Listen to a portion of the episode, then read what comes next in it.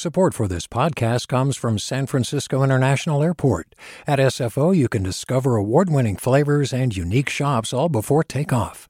Learn more about what's at SFO at flysfo.com. Hey, it's Avery Trufelman, host of Articles of Interest. And I've got to say, I've been a fan of KQED ever since I was a little kid and I would come out to San Francisco to visit my grandma. It was just what we'd always turn on every time we got in the car, every time we were making dinner and turning on the radio. It was always KQED. And then over the years, I've become a massive fan of KQED podcasts because this is local reporting at its best. These are answers to questions you've always wanted to know, interviews with exciting, unusual voices, necessary journalism, all told with love and care and artistry. And did you know that a majority of KQED's funding actually comes from members? It's just people like you and me supporting the programs they love while also getting access to cool events, behind the scenes footage, and so much more. If you want to sign up and be a part of this amazing community, visit donate.kqed.org slash podcasts to become a member today. That's podcasts with an S. Thank you for listening and thank you for your support. From KQED. What's up? It's Ericka. This is our last episode before we go on break for a little bit. That means there won't be any new episodes in our feed in the month of July. We'll miss you, but no fear. We'll get right back to bringing you local news three times a week in August. All right, here's the show. I'm Ericka Cruz Guevarra, and welcome to the Bay local news to keep you rooted. Good morning, everyone. Um, it is an honor and privilege to be here before you today um, at the last hearing of the California Reparations Task Force. As you all know, uh, this illustrious night California now has a roadmap for reparations for black Californians. After more than two years, the state task force responsible for studying reparations has finished its work and it's a historic moment. It's not just the well being of people of African ancestry that is on the line, it is the very heart and soul of this country. The task force's proposal is now in the hands of state lawmakers who will decide how to turn these ideas into actual policy. Today, what the state task force came up with, and whether California will see it through. Do you love learning about the San Francisco Bay Area? Its history, its people, its unique blend of cultures? Then you should check out the Bay Curious book. I'm Katrina Schwartz, editor and producer on the Bay Curious podcast, and I'm here to let you know that for the month of May, we've worked out a sweet deal for KQED podcast listeners. Right now, you can get the Bay Curious ebook for $1.99. That's right, $1.99. Just search for Bay Curious wherever you get your ebooks or find a link in our show notes. This offer does expire at the end of the month, though, so you'll want to act on it fast. Happy reading!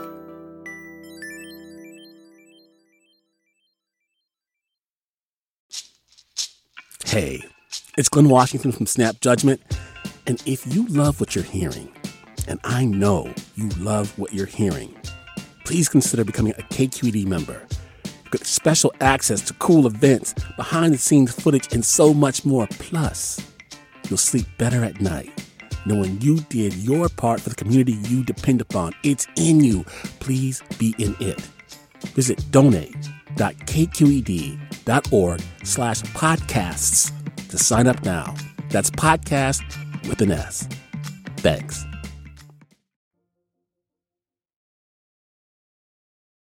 This is sort of the final crescendo. Annelise Finney is a reporter for KQED. The task force set out to study and develop a plan for reparations with a special focus on people who are the descendants of enslaved Americans. This is what they've been working for for the two years that they've been around. They're handing off sort of the baby that they created, which is this reparations proposal, to the state legislature, who then takes it and does sort of whatever they want with it. And how do you go about figuring out what reparations is going to look like for black Californians. The task force has nine people on it. Some were appointed by Governor Newsom, and others were appointed by the legislature. And it's a mix of people. There's professors, there's lawyers, and then there's also a number of politicians, some at the state level and some at the local level. There really wasn't a blueprint for this. They looked at some previous reparations efforts that had happened internationally, the reparations effort for Japanese Americans here in the US. But in a lot of ways, they were sort of making it up as they went along. Essentially, what they ended up doing was talking to a lot of scholars. They had essentially two years of public meetings where scholars gave testimony talking about where the black community in California is at today in terms of equity and inequity when compared to other racial groups, but then also looked really deeply at the history that created the conditions we see today.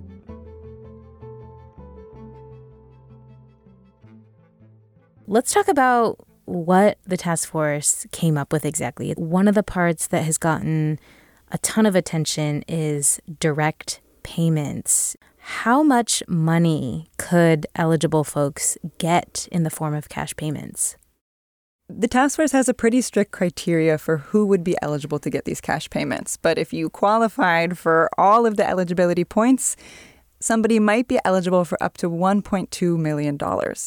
The calculations are complicated, and they spent years working with economists to figure out exactly how much money people would be owed who'd experienced redlining, who'd been incarcerated during the war on drugs, when we have statistics that show us that black communities were over policed when you compare them to other racial groups and other communities. One thing that task force members have emphasized, though, is that these payments wouldn't necessarily come all at once. It might be something that's paid out over a period of years, depending on what the state budget can withstand. And I know this was contentious, uh, this idea of who might be eligible for cash payments. What do they ultimately decide? This was one of the most contentious decisions the task force made, and they made it sort of at the beginning of their work because it really undergirds a lot of the final recommendations they came out with. Mm-hmm. And what they decided is that only people who can prove this lineage to somebody who was enslaved in the U.S. or somebody who was a free person um, around the time of enslavement would be eligible for these payments. I think a lot of people felt that that leaves out a lot of people whose families got here later or who emigrated more recently who are still black in America and in California and experience the same discrimination day to day that people do who are descendants. So there was a lot of fighting about that within the task force and then within the community at large.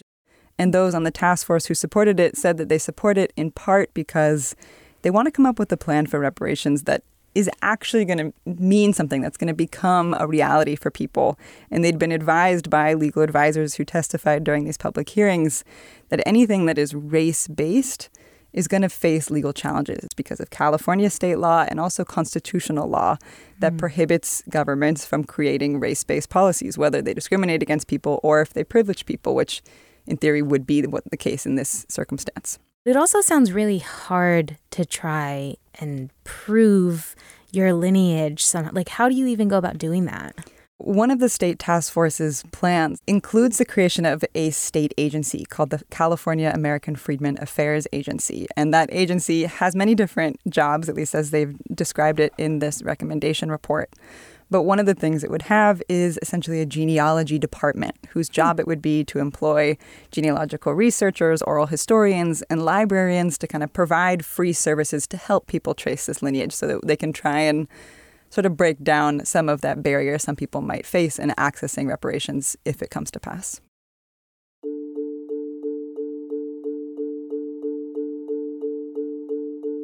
I mean, I, feel like this is kind of the part of their recommendations that's getting a lot of attention, but it really is only like a part of their full recommendations to the legislature, right? Yeah, and that's something that actually a lot of task force members have really taken issue with. We recently on KQED did an interview with Lisa Holder, who is an attorney and also a member of the task force. Maybe one chapter is dedicated to financial conversations and so there is this imbalance in the narrative that I that I feel obligated to push back on. And she really didn't want to talk about cash payments. Reparations is about repairing systems. It's about creating structures and supports and opportunity so the harm finally ceases and desists and never happens again in the future. And that's about systems change.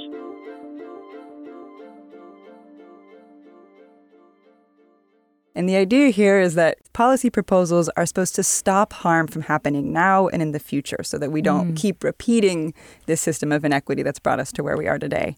And those policy recommendations, they cover basically every sphere of life. There's things about housing, education, the legal system, environmental racism, a whole bunch of different ideas um, that together could really restructure the way our society works.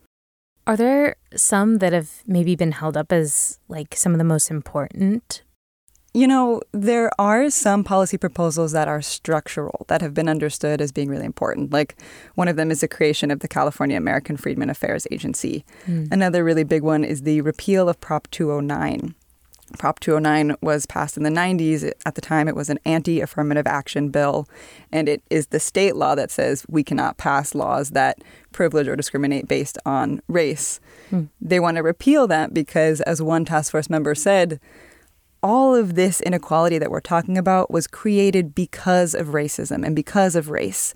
If we can't name race in the policies that we're using to cut against that, then it's very difficult to sort of target the community that needs the most support a lot of the state's policies that are included in these 12 chapters are going to be hard to make a reality without getting rid of Prop 209. Hmm.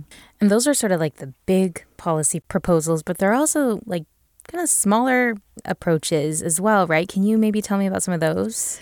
Yeah. So, like I said, these policy suggestions sort of run the gamut. There's a section on environmental racism, and one of the things they want to recommend is policy that would increase trees in redlined communities. Hmm. So, communities that typically have less trees because they've been, in many cases, ignored by the city for a long time. They also want to see lead removed from water, which is a very broad suggestion, but we know that lead turns up in water predominantly in communities that are low income, predominantly black, neighborhoods that often have a history of redlining. Hmm. Um, and then it goes into other things like education. A big recommendation they have is to fund free tuition for public colleges and universities. If you are descended of people who were enslaved, hmm. which would be a, a, big change, but there is precedent for it. I mean, the UC system agreed to provide free tuition to students who are Native Americans just, I think, last year or the year before that. I am curious what happens from here, though, Annelise. I know this is really just kind of one point in this larger effort to give reparations to Black Californians, but what happens from here? So now this whole report is in the hands of the legislature and they can do with it what they want. I mean, the task force's job was just to study and come up with a plan, but enacting that plan falls to the people that we've elected into office. How have legislators reacted to some of these uh, recommendations so far? Essentially, a lot of lawmakers have been saying, you know, we want to wait until we see the final report. We don't want to take a stance until we have the final report. And now that they have the final report, you know, the rubber hits the road. And so we don't have a sense really at the moment how a lot of people feel about this. But now is the moment when people kind of have to make a decision one way or the other. I'm going to be uh, realist here. I mean, there's going to be challenges on most, probably the most simplest recommendations. I talked with Senator Steven Bradford about this. He's a Democratic senator from Southern California. And he said, you know, it's going to be a big fight. There's going to be a lot of scrutiny that these suggestions face in the legislature. Many of the ideas that are encapsulated in the recommendations have been through the legislature before and not been passed. So mm. It's going to be an uphill battle, he says. And I don't think it was ever a strong appetite for reparations here in California or anywhere else in this nation but the climate was right to move it forward. But uh, I, I'm a realist in believing that we still have major hurdles. We still are lacking true allies in this issue. He is the vice president of the Legislative Black Caucus. And he says that, you know, the, the Legislative Black Caucus is behind this. They're pushing for it. It's 12 members in a much larger body, so it really needs the support of other allies to make this stuff happen you know, Senator Bradford and the other California legislator who's a part of the task force, um, who's Reginald Jones Sawyer, both of them term out of the legislature um, within the next year. So you know, they are kind of the bridge right now between the vision of the task force and the legislature. But once they leave, it's a little bit up in the air. He says the Black Caucus is ready to carry the work forward, but it's going to be a big fight. I would hope all the members who are left behind would take up the mantle and lead. It's just, again, it's not up to one or two individuals to fight for reparations. I would hope, again, our non African American allies will pick up the mantle too. What did you see and hear from everyday people as these meetings progressed and and what could happen I guess moving forward as this becomes like a broader conversation now that it's heading to the legislature? You know, going to these task force meetings, it's been a pretty consistent crew of people in the audience. There are a lot of really committed activists and community members who want to see this be a reality and want to make sure that their voice is heard. A lot of the folks who've been coming to the meeting and giving in person comment have shared personal testimony about how racist policies have impacted their lives. And many of the folks who speak in person have been very in favor of reparations. And the issue has been sort of like, what should reparations look like? Not reparations or no reparations. Towards the end of the two year work period, there started being more calls that would come in over the phones during public comment that were critical of reparations on the whole. And a lot of the folks who made those calls repeated some of the kind of welfare queen racist lines that you may have heard before.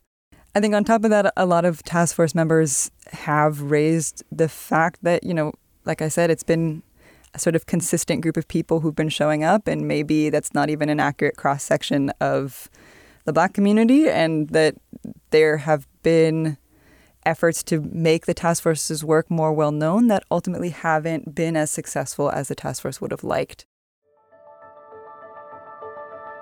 I've heard kind of trepidatious hope from a lot of people. There's a little bit of fear in hoping, just because so often hoping for justice for black people from the US government and its many subsidiaries, like the state of California, um, has not resulted in things that felt meaningful, that changed the material reality of black people either in California or in this country as a whole. And also a lot of really wonderful, welcoming warmth. I mean, I think there's also the recognition that this is going to be a long fight, so you might as well make some friends along the way. um, and even though people sometimes have really opposing opinions in these task force meetings, generally speaking, people have gotten along, and that there is this sort of sense of respect for people in the room.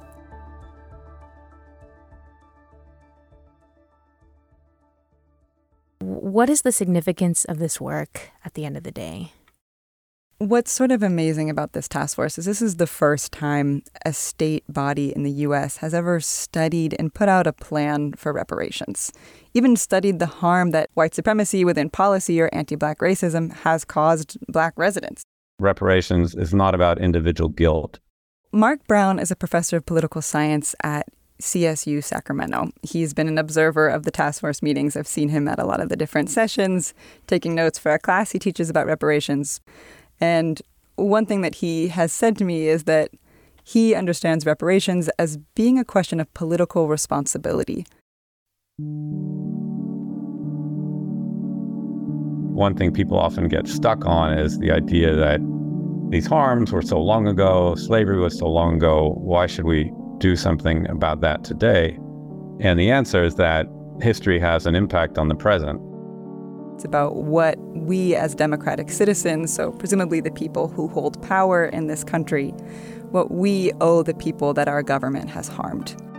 It's a shared collective responsibility, and it's a way of talking about taking responsibility for the wrongs committed by the government that represents us.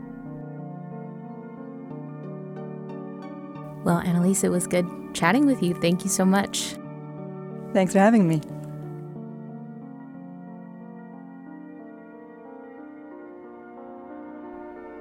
That was Annelise Finney, a reporter for KQED. For more of KQED's coverage of California's Reparations Task Force, go to kqed.org/reparations. This 40 minute conversation with Annelise was cut down and edited by our intern, Jehlen Herdman, and senior editor, Alan Montecillo. Producer Maria Esquinca scored this episode and added all the tape. Additional production assistance from me.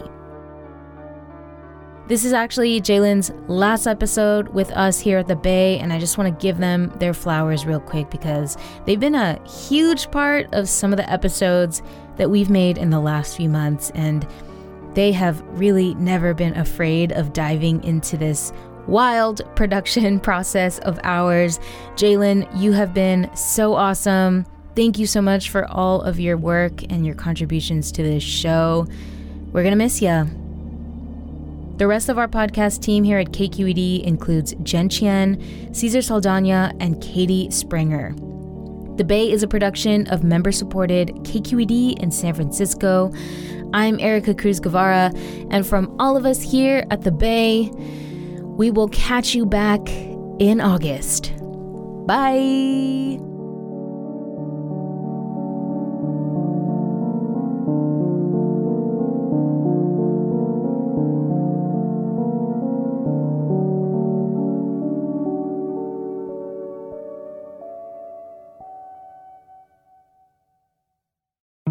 I'm Sasha Khokha, host of the California Report magazine. Every week, we bring you stories about what connects us in the giant, diverse Golden State. Because what happens in California changes the world. I love this place. We were once seen as like the place to be, California. The land of milk and honey. That's where you go to Sunshine State, but we just have challenges right now. KQED's California Report magazine. New episodes drop every Friday, wherever you get your podcasts. Hey there, this is Brittany Luce from NPR's It's Been a Minute. KQED's podcasts like The Bay, Bay Curious, Mindshift, Right Nowish, and more all tell the stories of the Bay and beyond with reliable, human centered journalism. They aim to inspire, make you think, entertain, and expand your understanding of the place you call home. Here's how you can support podcasting at KQED. Showing your support is easy, and you can join Brittany in supporting KQED Podcast too at donate.kqed.org slash podcast. That's donate.kqed.org slash podcast.